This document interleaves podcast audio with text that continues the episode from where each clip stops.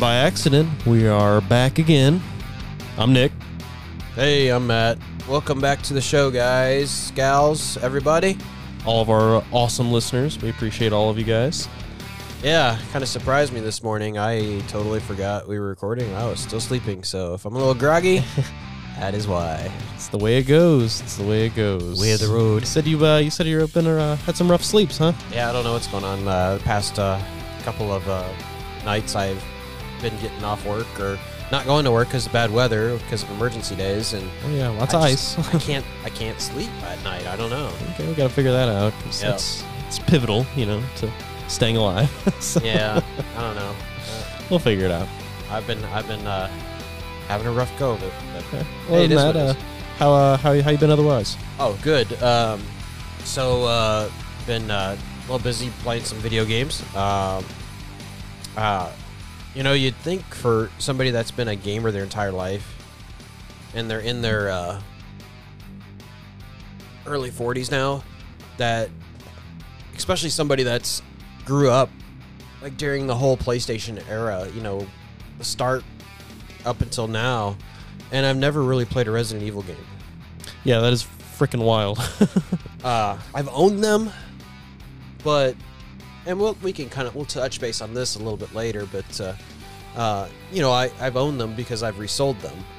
right. They're, they're always desirable, but I've never really sat down and played through a Resident Evil game. I've tried them here and there, like when uh, I think it was Seven came out on the PlayStation 4 and Xbox One era. Uh, I got it for PlayStation because it was uh, VR compatible, and I checked it out for like 20 minutes and scared the crap out of me, so I turned it off. Um, yeah, it is a scary game. yeah. Um, you know, and of course I like booted up games to try them out, make sure that they work and that sort of thing. And but I've never really dug in and played through a Resident Evil game until last week, and I did finish uh, playing Revelations on the Xbox 360. Uh, and uh, I like the game so much that I'm ready to track down because I don't have Revelations 2, the sequel. Uh, but I did find a copy.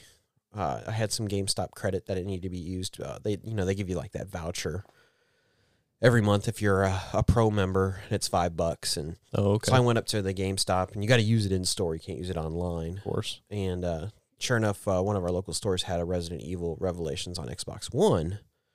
Uh, The first like- one. The, the first one, and I'm like, okay, well, I'll use my voucher and got my little discounts. I paid like nine dollars and some change for it. Um, comparing the, you know, them side by side, I really didn't notice a whole lot graphically difference, but the load times, Oh yeah. it's like night and day difference yeah. uh, especially like the orig- the uh, the the first boot up screen. Um, but you know, I uh, last episode we talked about our our goals for 2024, and mine's getting my gamer score over 200,000, and I've been working on it because I started playing through Revelations again on the campaign through the Xbox One. It's a whole other set of achievements. it's a whole other set of achievements. You know, it's you can double dip on the same game. It's the same achievements, right? Just about. So there is. I haven't quite figured out what the difference is, but there's 55 achievements for a thousand gamer score on the Xbox One version, and there's 50 uh, achievements on the Xbox 360 for a thousand gamer score. So there's some difference, but for the most part, they're the same. Um, the only difference I've noticed so far is like when you finish the campaign on different difficulties, the uh, the total is less. Or the Okay. like you finish on normal on the 360, you get 50 gamer score, but on the uh, Xbox One version, it's only 20. Okay. So there's some other achievements that are getting into the, that gamer score that So you would have maybe. Maybe they're allotting the gamer score to some of those achievements, like we were talking about, whereas five for some crazy achievements. Maybe they're kind of like giving it a little more than five. yeah, it's it's so yeah. This this I tell you what, man. I've played a lot of Xbox 360 games and Xbox One games for achievements. And Resident Evil Revelations has got to be one of the stingiest with their gamer score, and and it's not and that and it's it's not fairly allocated, you know, Right, to what you're right. doing. Like. You know, some of the achievements that you're getting five gamer score should be the 50 for Exactly. instead of completing it. And It should be like five for completing And the game. ones that are like, you know, just just killing enemies or something that you're Right. gonna get anyways, that should be like five gamer score. Yeah. You know, because it's gonna happen in regardless. and I and I say that you know with with some good uh you know comparison why they're stingy because uh, this this past weekend um, our one of our friends Derek he uh, was gracious enough to buy me a digital copy of Resident Evil 5 because we were talking about Revelations while we were gaming together Mhm. and and he was talking about how his favorite is Resident Evil 5 and I'm like yeah I've never played that one I, I got it on 360 but I've never played it because I've never played any of the Resident Evils and and I went and double checked like nah I don't have it and it wasn't on our um, game sharing screen because I was waiting to look list. Yeah. yeah, the list that because Nick has a lot of the Resident Evils on digitally Right. on Xbox. So he decided to go ahead and buy it for me because he wanted to play through it again co-op, and we have gotten through the first uh, three chapters in in its entirety. We're on like chapter four one, I think, or we might have just finished four one yesterday. Um, in here, every chapter you or every portion of the chapter, there's three parts to each chapter Mm-hmm. you get 15 gamer score. Well, to finish three chapters or three, uh, you know, three chapters in a level on Revelations, you get 15 gamer score. Right. So literally, like you, you know, you're getting a third of what Resident Evil 5 gives you for gamer score. Um, we haven't even finished the game. We haven't even played any of like the extra modes or anything like that mm-hmm. and I've already surpassed the amount of gamer score I've earned in Resident Evil Revelations, where I've completed the game on normal difficulty. Jeez. That's how stingy Resident Evil Revelations is.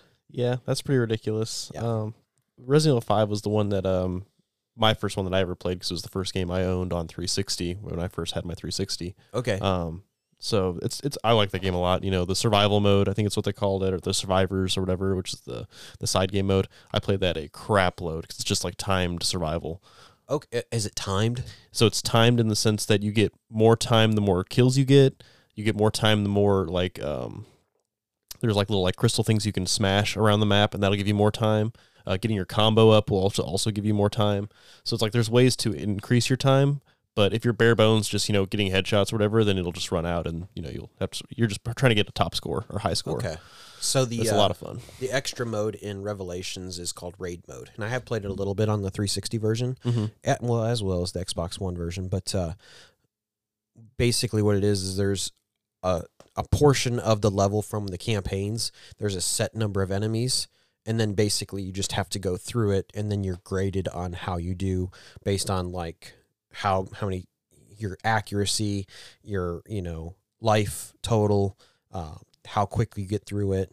But it's the same every time, and you're not Oh, like gotcha. trying to track down time. You're just trying to get through it. No, on five, it's it's just endless waves of enemies. They'll send like the big boys at you too, Yeah. so you have to like you know try to kill those, and they'll give you more time or whatever. They give you like a drop power up, um, and then like the more uh, you play through the storyline and get achievements and do challenges and stuff, you unlock more characters for it. And there's like ten to twelve characters to choose from. Each one has a set you know loadout of weapons and stuff, and some of them are pretty crazy loadouts. So it's Is there like a store as well, like where you can buy guns and ammunition? no, there's not. Whatever guns you start with, that's the guns your Okay. character has for that.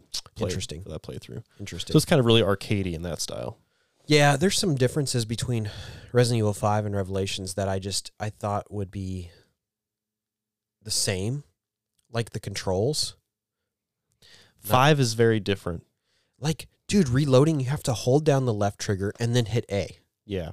That was like, whoa, that's weird. It's cool, but it's Four, weird. I think, is kind of like that as Is it? well. Okay. They're very clunky games. Yes. Was it you that said tank controls? Yes. Okay, I, I've never heard that heard it called that, but yeah, it is kind of like controlling a tank with these Yes. games. Yes. Well, I think that's kind of like you know, uh, it's it's a it's a gaming term to describe Resident Evil controls, and I've never experienced it because I never played Resident Evil. You know. So if you think that's clunky, wait for like Resident Evil One because that's tank controls, but it's from the viewpoint of like security cameras around the map. So like it'll be up in the top of the hallway, and you'll see your character going down the hallway, Yeah. but it's not following your character. So it's a Okay. freaking nightmare if you go like around a corner and there's a zombie, and it's like I can't even see my guy right now.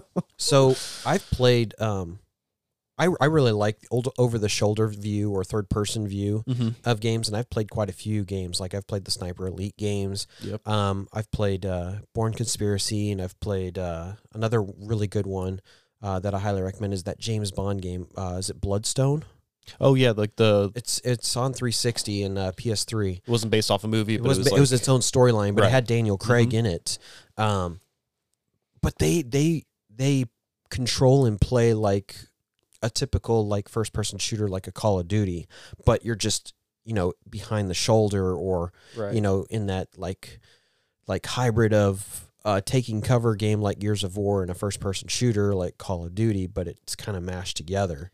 Uh, and and everything is real fluid and quickly quick pace. Whereas like the Resident Evil games, it's just like you're in slow motion sometimes, and your running is just like I mean, it sometimes it hurts your thumb to run because you're like clicking down and moving forward, and there's no auto run like in Rust, and it's Right, like Right. It's a very it's a much slower paced game. and I think that's where the idea of the tank controls coming. Yeah. what is a tank? Slow. Yeah, yeah. And And, then you know you gotta like you know do do turning as Yeah. separately from moving back and forward. It's Yeah, like like like doing like a quick turnaround is like down on the direction uh, stick in A. that's the one thing I could not stand about five, if I remember correctly, is that when you're meleeing, you can't move at all. Is that correct? Right. So you hit It's RB and then attack with so you're your just right standing there trigger. So still, you're just like- slashing away. Yeah, Yes. it's a nightmare. yeah. So if you got enemies are surrounding you, whoops, Yeah, there's a lot of people that didn't like five for the a lot of controls. reasons. A lot of reasons, but yeah, Yeah. that, that being one of them. Well, uh, when Derek and I were playing and talking, because we've been, you know, conversating while we're playing, he's kind of letting me, you know, watch the cutscenes because I haven't played through it, and he's Oh, played yeah. through it multiple times. Um, but uh, he said that this was his favorite because it, was- it was like one of the first ones he played. He played it with his friends when he was younger and that sort Mhm. of thing. And um, I said, "Oh well, we'll, we'll get through this one," and then. Uh, it looks like Nick has six on Xbox One, so we'll have to get you a copy. Of six. He goes, I don't like six even though it's co-op and I believe it plays the same, he's just like it's just weird. yeah. Um, so what he said, he said, but that was a long time ago. He goes, maybe we'll figure something. yeah, he out." might have an appreciation for it now. I, So- I, I think Resident Evil, a lot of the, the games were like that. You know, four was kind of like an overall, everybody loved it, you know, but most of the other ones, they're kind of, it's either love it or you hate it. You know? Okay. So, Okay. Well, and that's kind of interesting how you owned six digitally, but you didn't own five, and five was the one you started on. right. Cause I have, I still have it on 360. I still have my 360 copy. Yeah. So, so there's no point in buying it again. Well, I guess I guess the uh, the five version has all like the DLC stuff plus Right. it's my like- 360. 360 copy has everything unlocked. So if I Is it? bought it again, then I got to do it all again. And Okay. it's kind of a hassle, but Okay. Gotcha. But So. hey, whatever. Yeah. Whatever. So I mean some people like me like enjoy a game so much that they go out and buy a different version of it just to play through it again. I, I really, in my lifetime, I really have been play through it once and then I'm kind of done. Kind of done. Yeah. So like you wouldn't revisit Resident Evil 5? No, I would. I mean, I played through that one quite a bit just because of the co-op and Okay. and uh, trying to unlock the stuff for the uh, side game mode, which I really enjoyed. Yeah. Um, but games where it's like you know just trying to play through it again to get like a different achievement or something like that, Yeah, or just to play through it on a harder difficulty, It's never been me. Yeah.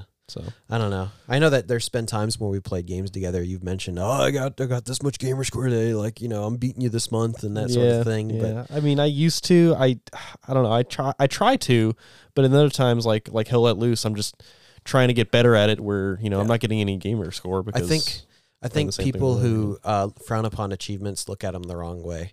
Uh, in my this is just my opinion. Uh, because I think all it does is it serves as motivation to continue playing something or grind through something when you get stuck in a game or uh, you know just try new things that you normally wouldn't play. Yeah, exactly. It just gives you a different objective if you want it. You know, Yeah. if you enjoy the game but you're bored with it, try getting a different achievement. You know. Yeah. So lately I've been uh, playing uh, Revelations and Resident Evil 5. I'd Mhm. imagine this weekend me and Derek will finish playing uh, Five. 5. Cool. Because he's off this weekend. Since you got it digitally, I'll definitely install it. And so if you guys want to, you know, do whoever, the uh, switch like off the side game mode. Yeah, I Oh, think it's yeah. only two player, but still, oh, that's too bad. yeah, See, we, me and him were talking about Operation Raccoon City because it gets panned, yeah, because it's like not the same as a Resident Evil. but it game. is backwards compatible on Xbox One, Uh-huh. and the online multiplayer mode is like four players. Yeah, but it is a wild ass game. It's it's Resident Evil. So you quote played unquote. Yes, I played it when it first came out. Okay. My I've buddy- never- my buddy bought it- it, My but- buddy bought it brand new, thinking we thought it was the new brand new Resident Evil game, and it is nothing like a Resident yeah, Evil game. Yeah. Isn't it It's- like an it's- on-rail shooter or something or something of that nature? Yeah, it's like it's a it's kind of third person, but it's like much more fast paced than the other ones. The zombies will fuck you up. It's it's it's well, and I'm not and I'm not gonna lie. So Resident Evil Five is part of the main series, and Mhm. Revelations is more of a spin-off. hmm and I like Revelations better. The Well- only thing I like better about Resident Evil 5 is the co-op campaign. I feel like Revelations would be an excellent game. Like it, it would probably have scored a 10 out of 10 instead of like its 8s and 9s it got back in the day if it was co-op campaign. See, I wish you would have played through them from the beginning because I, I haven't played. I don't know if I played through Revelations, but I feel like there's probably cameos of characters that you're like, oh, okay. Yeah. So we're playing Revelations 5 and you know, there's this one I can't think of the character's name cuz I've been introduced to so many characters, but one of the first things that happens is we see cuz we're following Chris Uh huh. because I'm playing as Chris and he's playing as this new Sheva. character Sheva. Uh, so I didn't because she's new to the series in Correct. Resident Evil Five. But then I see Jill Valentine's Tombstone, and I'm like, "What? I was just playing as Jill Valentine in Revelations." yeah. This ga- and and I'm like, "Okay, well, in the timeline, Revelations happens between four and five. Yeah. Um, and then he's and then there's like a, a bad guy character with glasses, sunglasses Yeah, on. it's Wesker. Yes, Albert Wesker. Uh-huh. And uh, He's kind of the and- villain from like three on ish. But before before he shows up, Derek says, "Oh, you're gonna recognize this guy," and I'm like, "No, don't know who this is." he goes, "Really?" And I'm like, "He wasn't in Revelations." It's like, it's like, do you know who Ada, you know who Ada Wong is? No. Okay. no, She's one of those like super cameos where when you see her, like, oh fuck, you know. So I was imagining Yeah. you seeing her and be like, okay, who's this Asian chick? so so there was a character in Revelations. I think his name was Quint, but everybody on when they're talking on like their intercoms and stuff and communicating, everybody calls him Jackass. okay. and and and hi- his character model does not match his demeanor or his his uh I think he was specific to five too.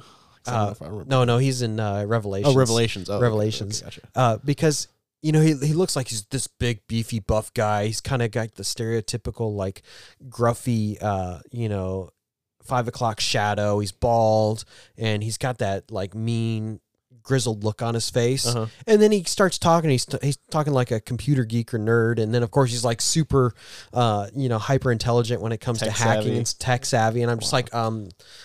th- That's not that guy. Who the fuck's this guy? and then they call him Jackass because he's kind of got you know the the Dopey demeanor. yeah Yeah. yeah.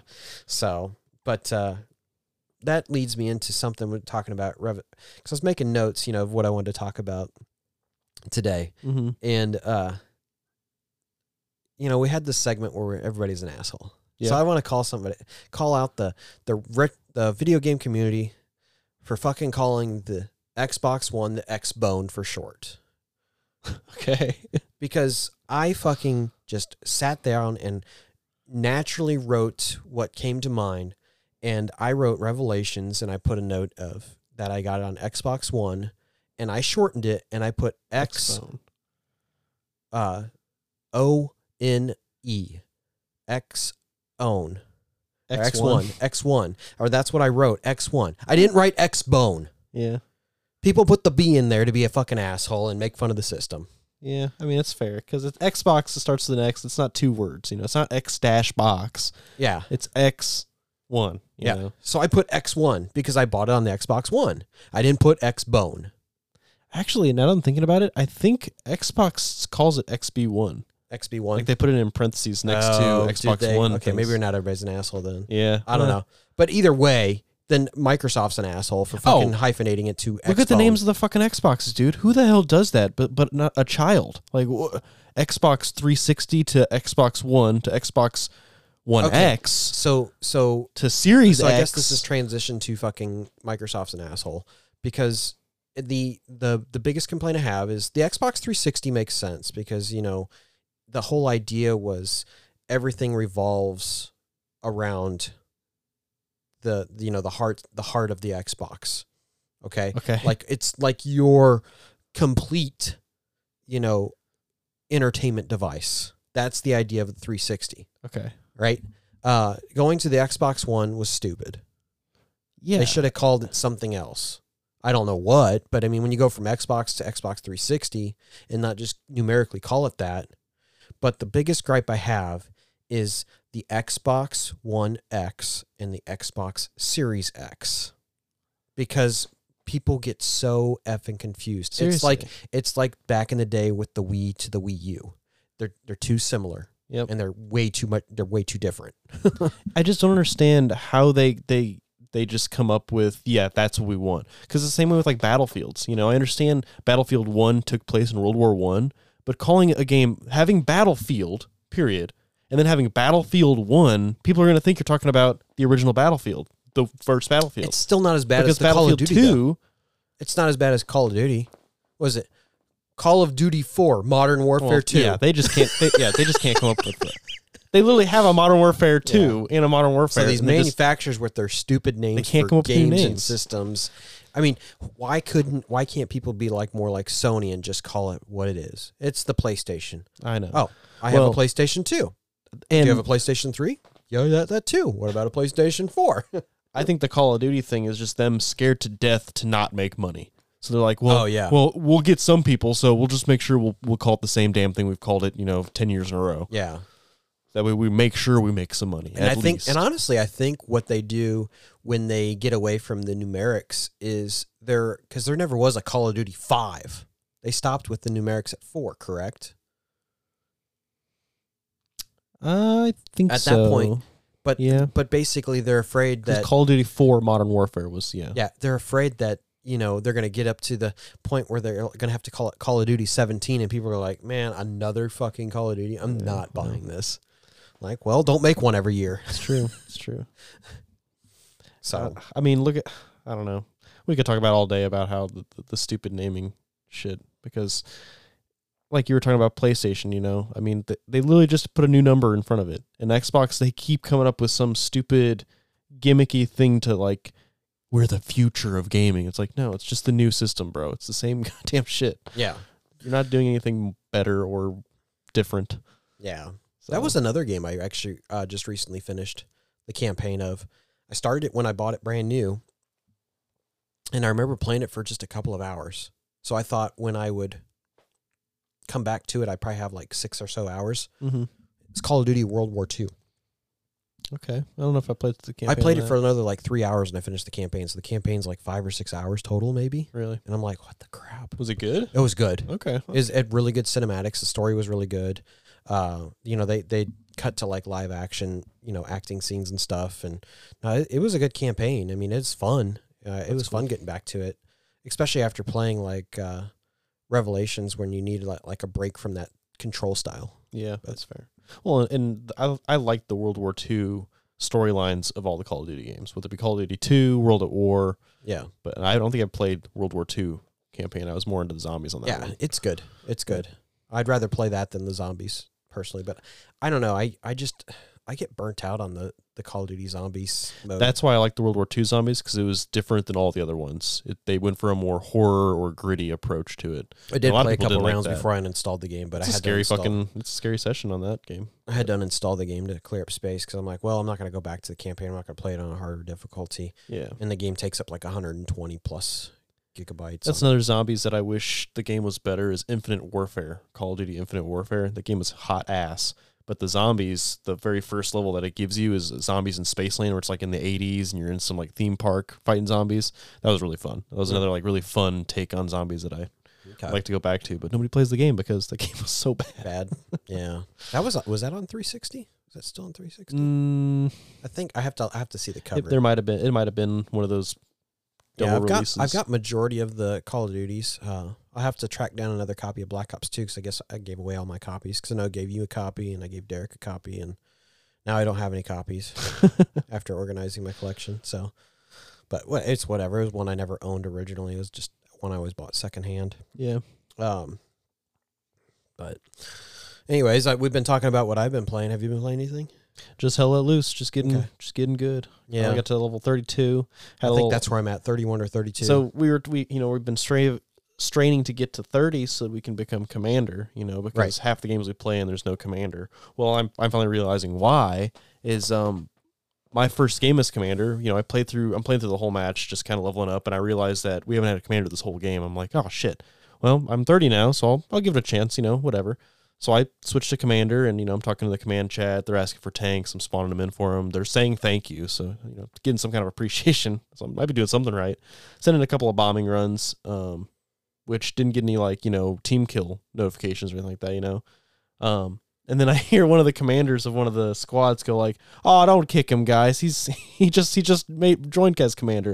And I'm like, "Wait, what?" Because when you're getting kicked, you don't get a notification that people are trying to get kick you from the game. And so I'm like, "Ah, that's cool. You know, I'm So So- instead of instead of trying to assist you and help you, they're no, they just, just gonna voted to kick for they abuse. just voted to kick you for abuse. Yeah. and so I'm just kind of laughing. So they'd rather not have a commander, right, right. And so have I'm one just, that's learning. So I'm just laughing. I'm just like, ah, it's cool. You know, it's my first time, and I'm just trying to give it a go. And as I'm like mid sentence saying that, that's when I get kicked from the game, and it says I'm banned for an hour or something. I'm just like, okay. I'm like, not doing that again. yeah, I'm good on commander then. And I see why Yeah. people don't join as commander because people are very unappreciative. Well, yeah, yeah. So- I mean, I've been in matches where people are appreciative of the commander, where they're just like, "Hey, everybody, give commendations." and I wasn't talking the whole time, Awesome, and but it was my first time, and I was just you know spawning stuff in and sending airstrikes. Well, yeah, we you had the resources. you got different different loadout. You got to figure what everything is. Yeah, it was, it was that was a nightmare. And now and I had you know enemies around me, so I had to keep coming out of the menu to kill enemies. And I ended up getting like twelve kills trying to freaking spawn stuff in and staying in one place behind enemy lines, basically because all my teammates are gone. you know, moved on. It was a nightmare. Yeah, So I was like, eh, for another time. Another time. yeah, but yeah, I've been playing a little bit of uh, uh, here and there of Hell Let Loose. I've had some good matches where I've gotten quite a few kills. Uh, uh, definitely do pretty well with the automatic rifle, like we were talking earlier. Yeah. I cleared a house, you know, top to top to bottom, you know, and and they're just out peeking out windows, not paying attention, and I just crawl in and boom, boom, boom, boom, boom. I'm like, what are these idiots doing? Because when I'm in a house and I'm looking out the window, I'm I look out the window. Then I kind of scan the inside of the perimeter of the ba- uh, the building, at least on my floor, and then go back to the window. You know, pop a few Uh, shots. I think they're safe, you know, in a building. Then Not at all. Yeah. uh, not at all. But I don't know. It's just, in my opinion, some of the stuff that I do feels like it's common sense, but to others, it's just not.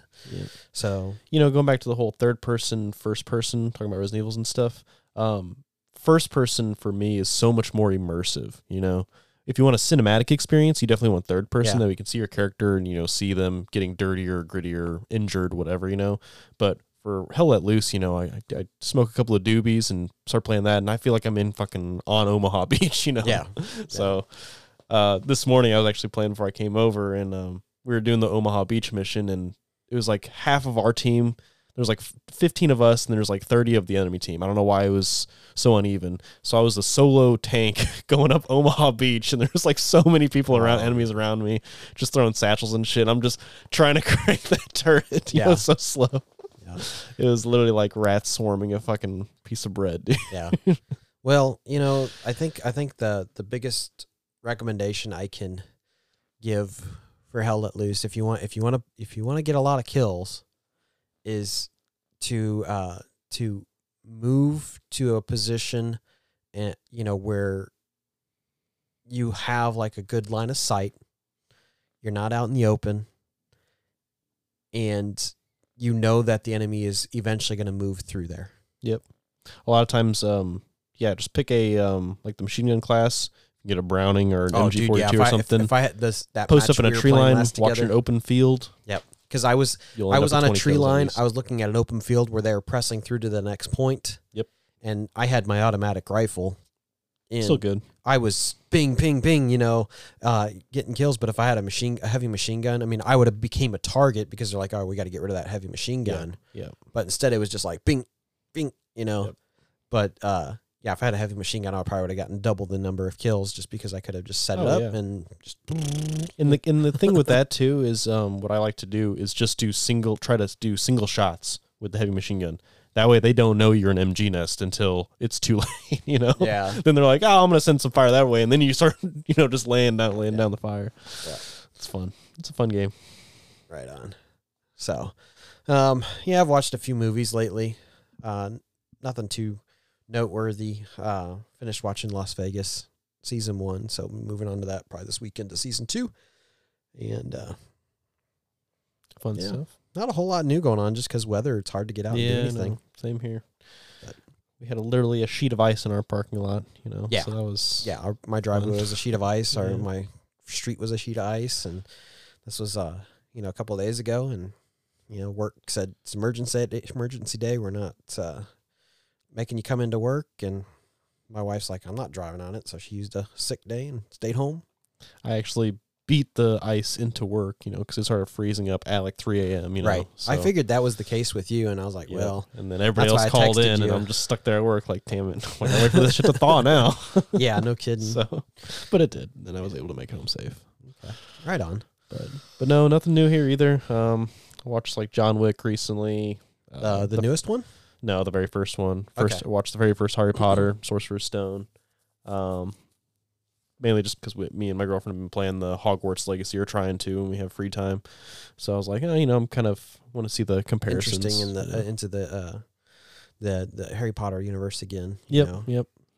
I I tend to get back into it. Like I Yes. rewatched the movies um, when I moved into my new apartment, so like around a year ago. So I feel like Harry Potter and like the Lord of the Rings movies are kind of like more modern versions of like the Star Trek or Star Wars movies where you can just revisit them anytime. yeah, and I think they're they're so good in their own like universe Mm-hmm. that that's what people go back to them. Like if you want a medieval universe, Lord of the Rings, you know, there's so many. It's a it's a Right. expansive trilogy, you know, double trilogy. So it just depends on what you're into. Because like I'm not big into Star Wars really or Star Trek, so I don't really watch any of those. I like I see I like the I guess uh, it's the original trilogy that came out in the 70s and 80s. I like that one. I don't know what to call it because it's like episodes 4 through 6 in the yeah, series, but that's the ones that I grew up with and that's the ones that I look forward to when they come on cable cuz it was kind of a tradition back in the 90s that they'd play them around Christmas time on one of those TV networks like maybe USA or something. right. So I remember watching them, you know, back to back to back, you know, on during like Christmas break or something, you know. But it was one of those things where they weren't regularly on TV, but you knew that you'd be able to watch it around Christmas time. So it's kind of a Christmas time tradition to watch the Star Wars movies. Gotcha. And they're fu- I think they're more fun when you're a kid, but going back to them now, I mean, I've watched them with my kid. He wasn't real interested, but yeah. it it is what it is. I mean, he liked the Lord of the Rings movies, so it's not that he's not into fantasy stuff. It's just maybe that And it, it, it it's in my opinion it is kind of dated, you know what I'm saying? So, you know, going back to watch the Lord of the Rings compared to that, it's I mean, it's medieval era, so it's yeah. It's going to be medieval as long as we live, you know. It's Right. not like going back look at this laser gun that obviously looks like a fucking Yeah, piece of plastic, yeah. you know. It's it's So. it's it's like it's we've advanced further than Unfortunately. Star Wars universe maybe not completely but you know partially we still don't have light speed It's true. It's true. so anyways you want to get into our main topic Yeah, we kind of uh, hinted Rambled on. earlier about um, you know you're always reselling stuff and getting Resident Evils and things like that. So uh, why don't we talk about uh, some my reselling uh timeline yeah maybe a little history. history, maybe some big Yeah. hits you've had, maybe sure i mean i've i've i've collected actively collected video games i started in 2004 and i've always kind of dabbled in you know twenty years this year. Just- yeah 20 years i've collected kidding. actively coll- i really started collecting video games in 1998 um like as far as like rebuying games Mhm. or buying games to amass a collection. I lost that collection, uh, which was just strictly Nintendo games, uh, sometime between 98 and the year 2000. Um, and then I kind of got back into it in 2004. Uh, and I started with buying Super Nintendo games because I happened to be in a thrift shop. One of my friends at the time, his father owned, Mhm. and uh, he had like a stack of like nine or ten games. And I see it was flipping through. I'm like, oh, there's good games in here. There's like Donkey Kong Country, Mario Kart, Mario World, you know, the must haves. And I asked him, how much are the games? And he goes, oh, you know, two bucks a piece. And I'm like, oh, really? Cool. And um, I think because I said, well, I'll just take them all, you know, and he ended up selling to me for like 10 bucks. Now, mind you, this was 2004. Yeah, The retro video game market hadn't had boomed not yet. boomed or taken off like it is today. Um, but that's essentially what got me kickstarted into collecting. At that point, I was just buying, I wasn't reselling. Um, I had realized that I was more into retro video games.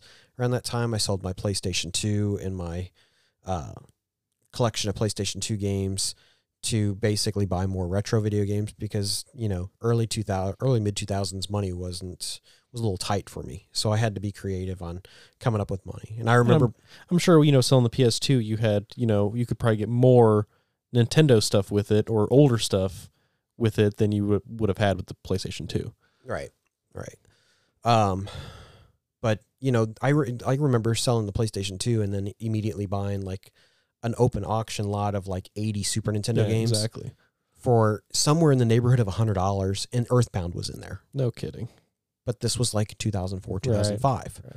Nobody was interested. And it was the in it. early days of the internet where nobody knew what they had too. so- Right. Yeah, I mean, I my my uh my first entry into uh you know buying like on eBay and online was when I was collecting uh, wrestling VHS between like the years of 2000 to 2004. And then that's where kind of really it kicked off reselling because I had this thought in my head, you know, like VHS tapes are never going to go anywhere. They're worth a bit now. And and in hindsight I was kind of correct because, you know, wrestling VHS hasn't really ever blown up like video games have. Right. So I ended up selling my my uh, wrestling VHS collection. It was pretty extensive. I mean, I probably had yeah, 150 tapes. Uh, and I mean, I made good money off of them. And then I used that to buy video games. But I'd tend to say where me reselling on a more active basis kicked off when I was a member of Nintendo Age. And I would do a lot of trading there with people and I would do a lot of selling and you know, you scour the internet looking for deals and probably one of the first really good deals I stumbled upon and it was right before the first Nintendo Age- convention and this would have been 2008. For those that don't know, Nintendo Age is like an online forum for video game collecting. Was. it was. Yeah, it was shut down and it was sold, sold off, shut down, and stripped of all of its information. Uh, I, I hate the person that bought it because I, I don't know who you are, but you're you're an asshole. You're an Yeah. asshole. You're an asshole. You're an asshole. Everybody's an asshole. There it is. Yes. There's the asshole for the Yes. day. Yeah. um, but I was looking through eBay like my normal stuff I normally do, and I stumbled upon this guy that happened to have um, a couple of cases of sealed original Nintendo games, and it was the same game. It was win, lose, or draw, and he had two cases listed, and they were twenty four dollars a piece, plus free shipping. 2008 again. Yep. So I'm like, oh, it makes them a dollar a piece. Okay. I'm going to buy them. That'd be fun. So I bought the two cases, reached out to him and says, Hey man, I just bought your two cases of win, lose, or draw. I was just curious if you had anything else. And he goes, No, I don't have any other games. I have more cases of win, lose, or draw. I guess I got four more cases. I'm like, Oh, okay. He goes, Would you cut me a deal if I bought all of them? And he goes, Yeah, sure. He goes, How about 20 bucks a case or something like that? And Mhm. I was like, Yeah, sure. I'll buy them. So I bought six cases, sealed cases of Sealed. sealed cases. I mean, sealed yeah, copies. that's twenty four. That's twenty four uh, copies of win, lose, or draw per case. Jesus. And they're all brand new sealed. The cases are still brand new sealed. Uh, so what I did was I took them to uh, I advertised it on Nintendo Age, and I said, "Hey, I'm going to be at the Nintendo Age convention. Uh, I am bringing brand new sealed copies of Win, Lose, or Draw. Uh, they're available in a brick brick form, a case form, or an individual basis. Um, so a brick is like six games in a little insert box, and then there's the full case of 24. I said they're five dollars a piece. There's no discount for buying more. They're five bucks a piece.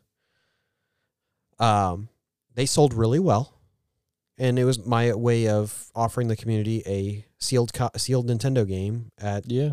an extremely low price. I was making bank because I was making like four bucks a game.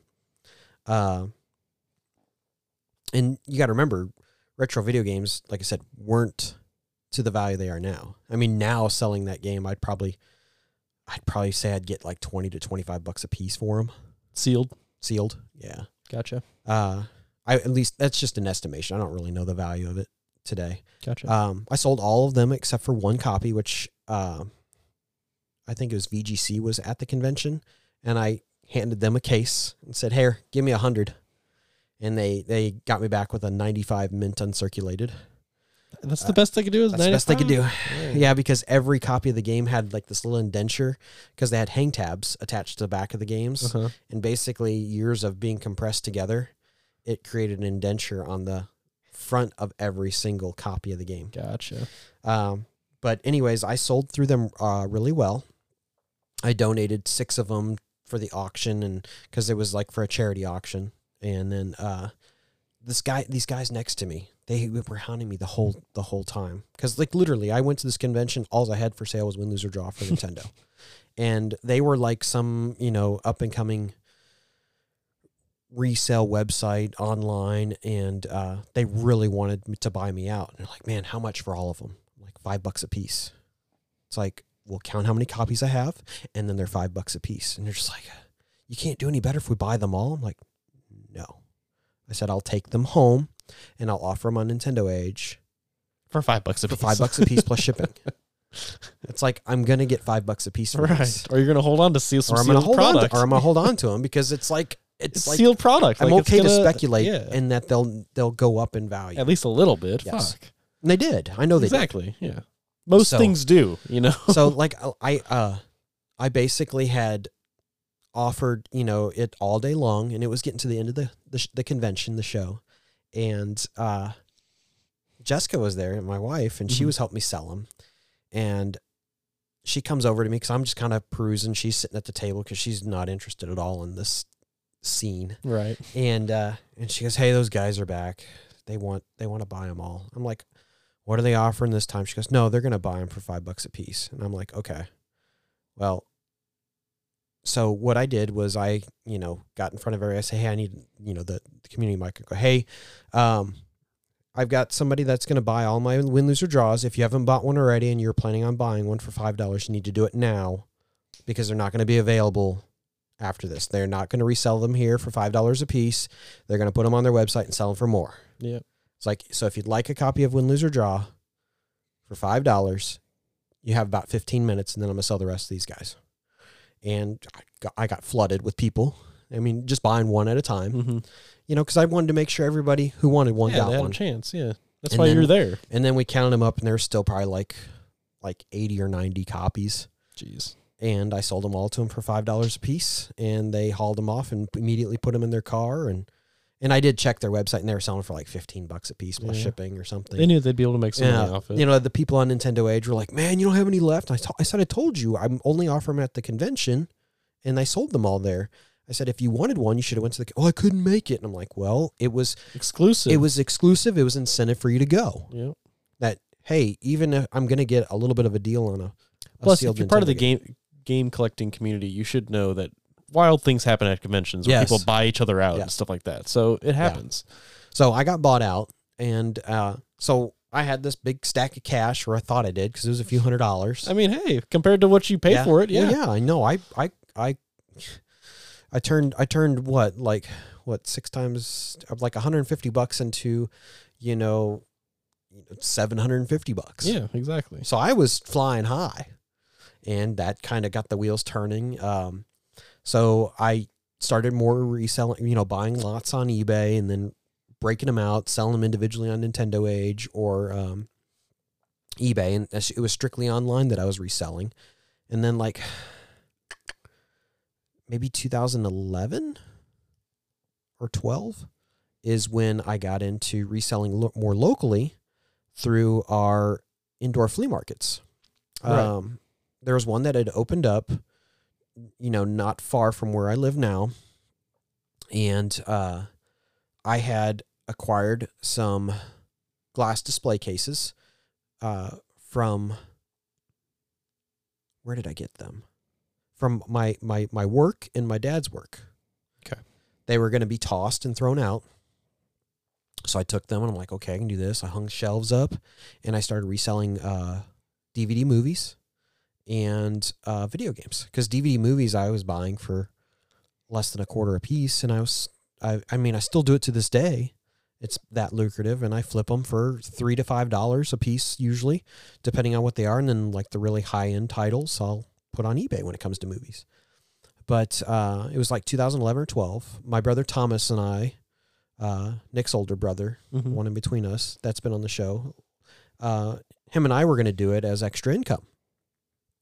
It didn't last very long with him uh, being interested in doing it because it required actual work. Yeah. Sorry, bud, but Yeah. I'm going to call it what it is uh, because it is work. It is Yeah. a second Oh, job. Um, when we were at that first location, uh, we started off small and we quickly upgraded to a bigger location within the uh, flea market. And for uh, mid Missouri, our flea markets are a little bit different. You don't have to be there to sell your stuff. You basically set up your booth, and then there's somebody, there's a cashier there, and there's people working the place, and they will sell your stuff for you. And then you just basically come in and collect a check, and then you reload your booth and price all your stuff. And But I think tags on it at this point, for a short time at least, you know, you were big into playing Magic with Thomas, so you actually had like a little table set up with chairs, and you kind of went in on weekends, right? Well, that was the times. idea. It's like, dude, we can set up a table, we can and then have hang like out, some hours Magic, that you're we can- there for Yeah. haggling or whatever. right? whatever. And I would go in and do that. He just never showed up. Yeah, yeah, I gotcha. Um, But that's but that's a good idea. You Probably- know? even, probably- even for spots that you don't, you're not required to be there.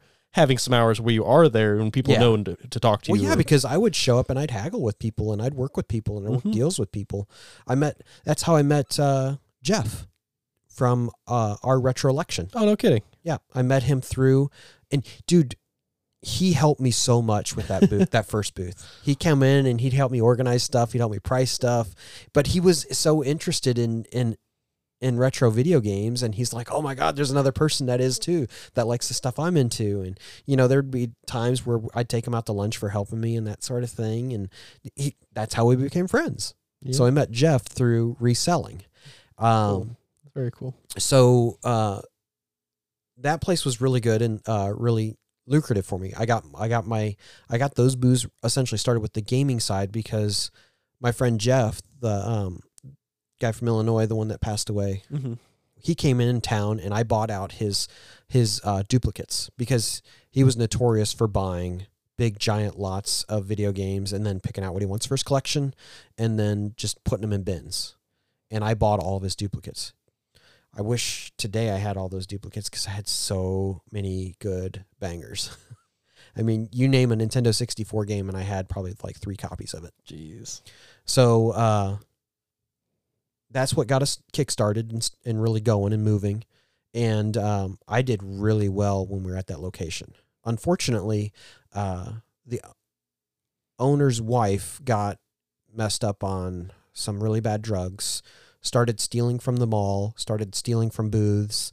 Um, essentially, anytime anything went missing out of my booth, all I had to do is report it to one of the own, the actual owner, the husband, and he'd probably uh, just say, "Well, what were you asking for it?" And I, I, I was honest with him, and he goes, "Yeah, she probably stole it, and, and probably took it to a pawn shop or something." And I mean, that's how bad it got, and they ended up having to shut down, Jeez. which stinks because I'm at a I'm at a, another uh, flea market, which is great, but it's off the beaten path. It's kind Out of in the middle of nowhere. out in the middle of nowhere.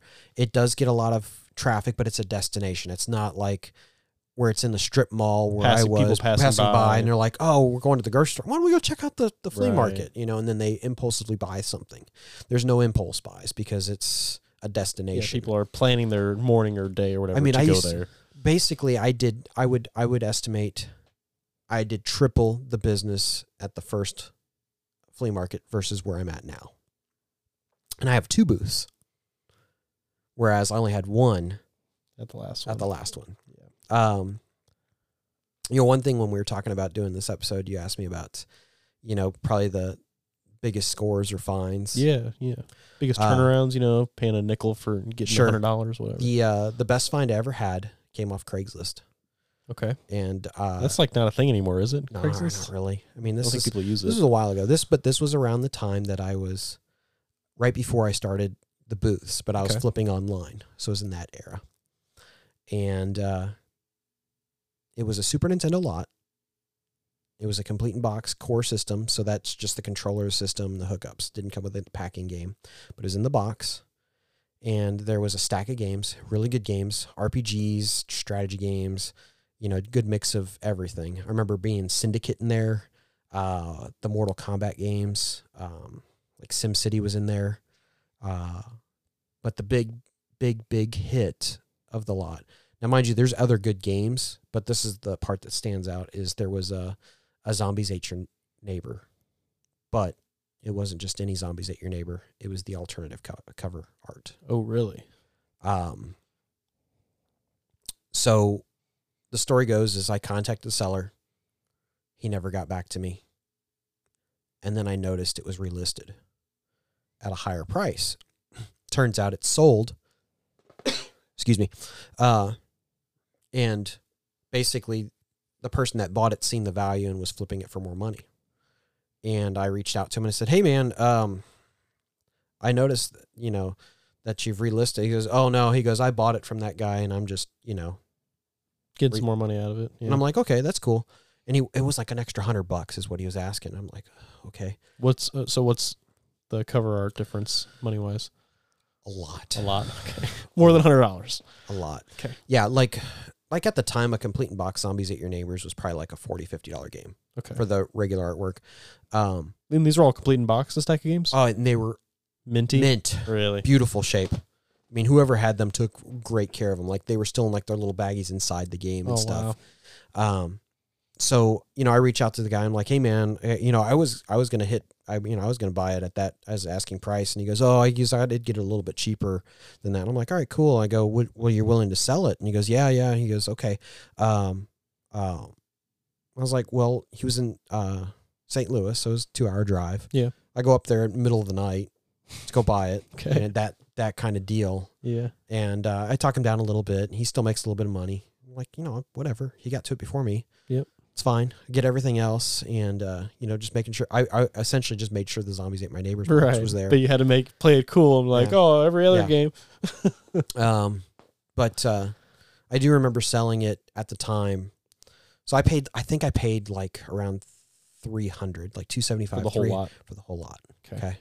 The Super Nintendo in the box alone was you know worth 100 150 at the time. hmm you know the syndicate was probably like a hundred dollar game at the time complete in box i mean now if i'd have those ca- Oh, days yeah. games now um uh but anyways uh the zombies ate my neighbors i put up for auction on nintendo age to offer it to somebody else because i didn't i, I again i was at a point where i didn't have excess money to sit on something and speculate that this is going to go up in value i had to flip it because i used like money that was going to go towards my mortgage to buy this Gotcha. type situation.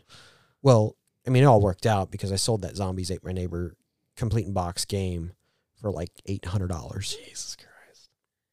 and now I'd probably say that that is multiple thousands of dollars. That's insane. But that was also, I mean, you can't, like I said, live in hindsight, but that was like 10, 15 years ago that I bought and sold that. So do you know the story behind the cover art difference? Not necessarily. like a mail in or something or It- It, uh, it, it's an alternate cover. It is legit. Uh, but the only thing that's alternate is the actual box itself. not the game. not the game card, the not the not the booklet, just the box art. Gotcha. Um, it might have been like a pre-order bonus, like if you pre-ordered it Or or just like an early release or something. yeah.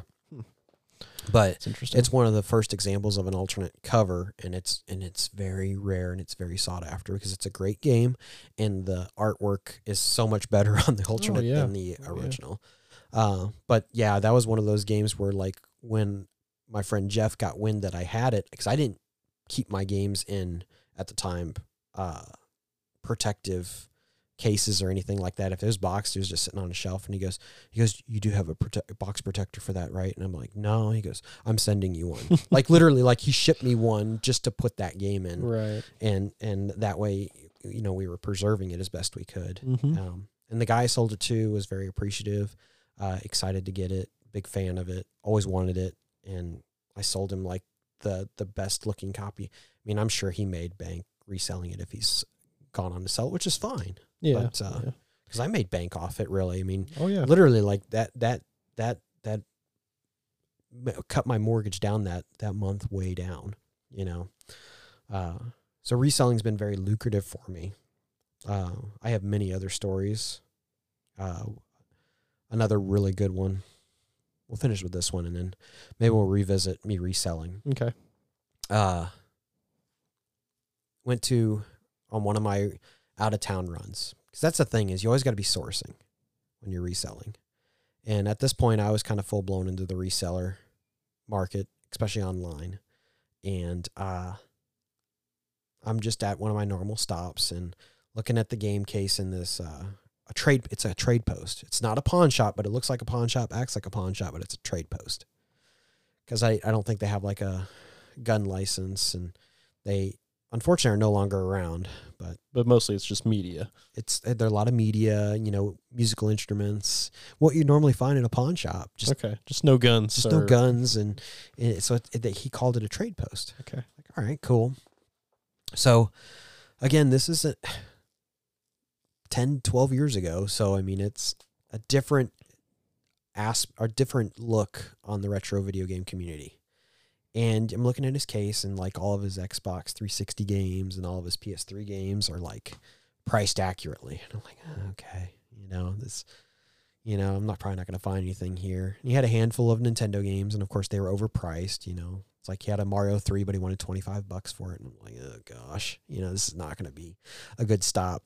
Yeah. And I look behind the counter, and he's just got this bin, and it's just a stacks upon stacks upon stacks of PlayStation 1 games. And I said, hey, um, are the games behind the counter for sale? He goes, oh, yeah. He goes, I just don't have room for them in the case, and I don't like leaving them out because, you know, somebody will take the discs out and that sort of thing. I'm like, all right, cool. I go, is it okay if I look through them? He goes, yeah, sure. And he goes, just, you know, stay at the front counter. I'm like, yeah, cool. I start looking through them, and I'm like, holy crap.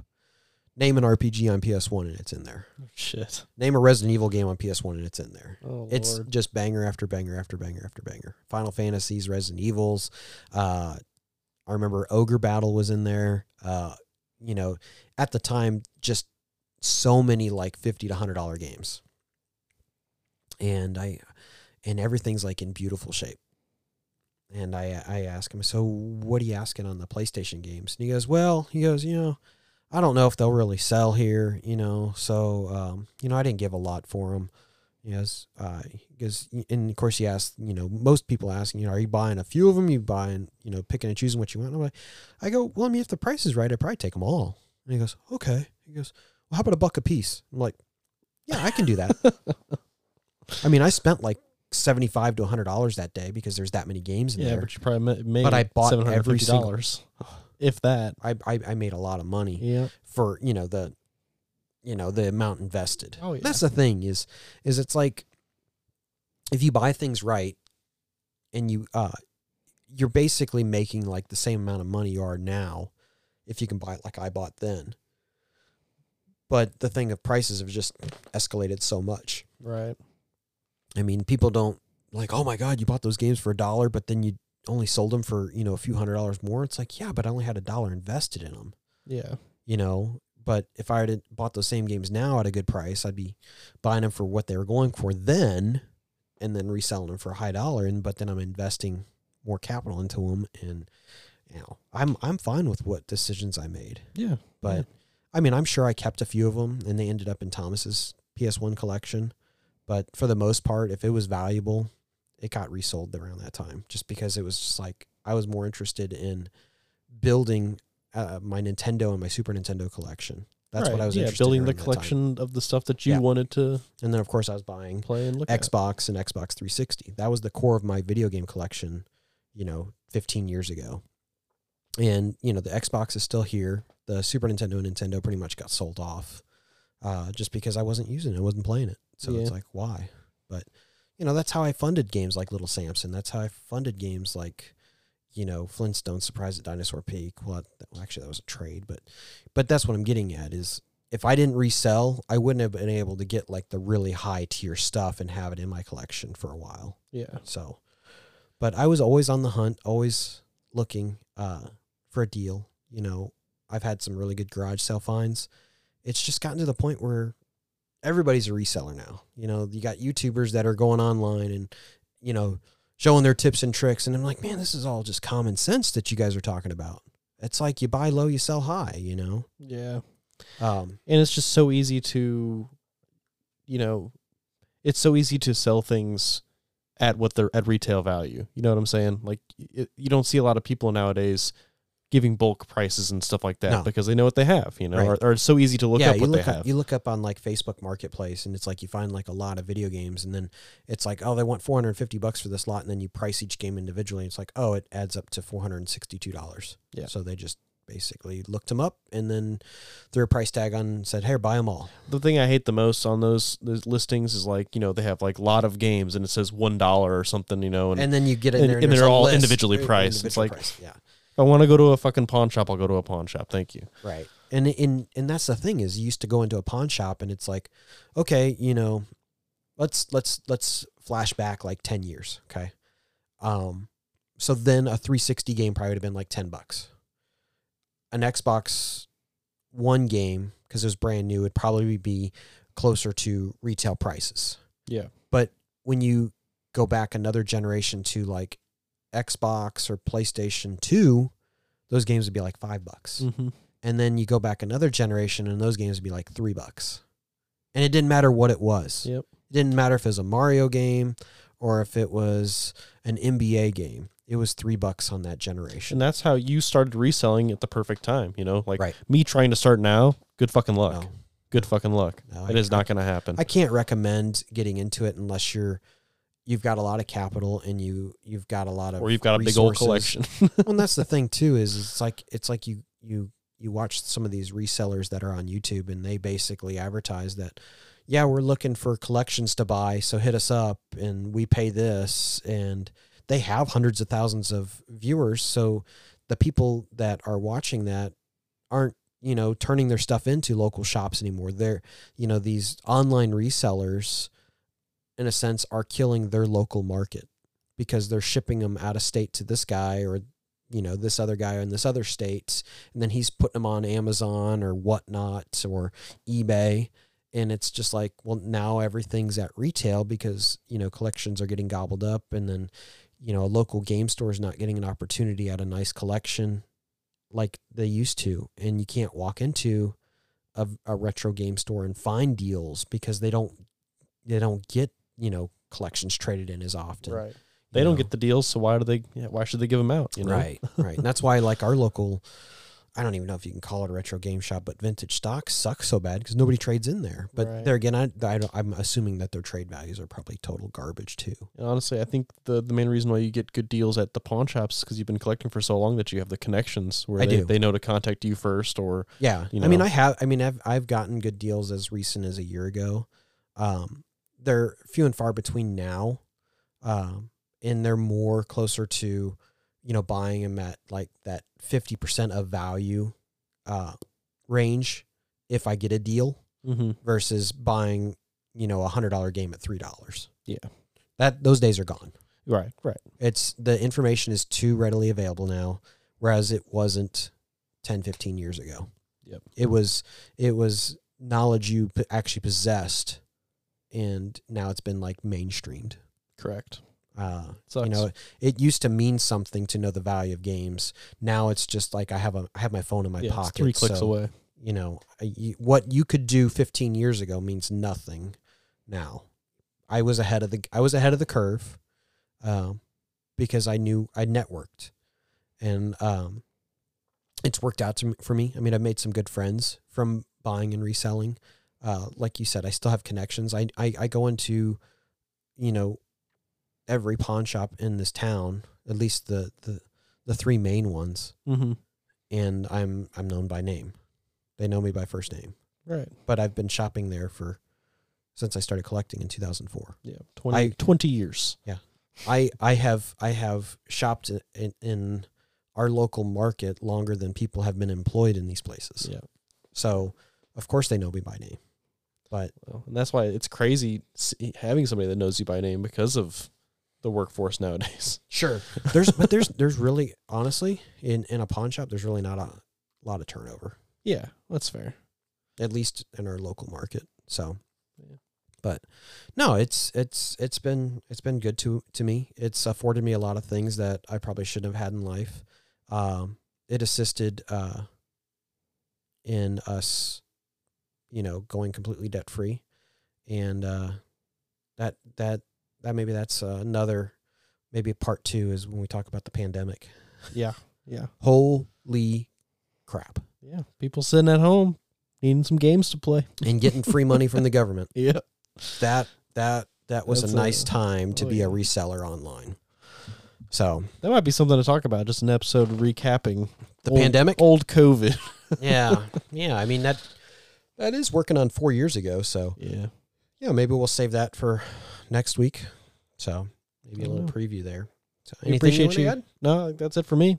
We appreciate all you guys for listening. Um, if you want to contact us, uh, find us at openbyaccident at gmail.com. Again, Google Podcasts has gone away or is going away at the beginning of April, Yeah. so make sure you get get yourself transferred over if you use that. Spotify right Um, now. And then, uh, you know, Nick and I, ha- a little update. We have been talking back and forth about trying to figure out how to get us on more social media as far as, you know, like more video aspects. So hopefully that's coming in the next Yeah. coming, coming weeks, months or something. I don't know. It's, it's a little bit of a barrier for us. So We're working on it. We're working on it, and we also have an Instagram page, so follow us over there. Also at Open by Accident. And I think that's it for us. yeah, thanks for joining us and, uh, we'll see you on the next one.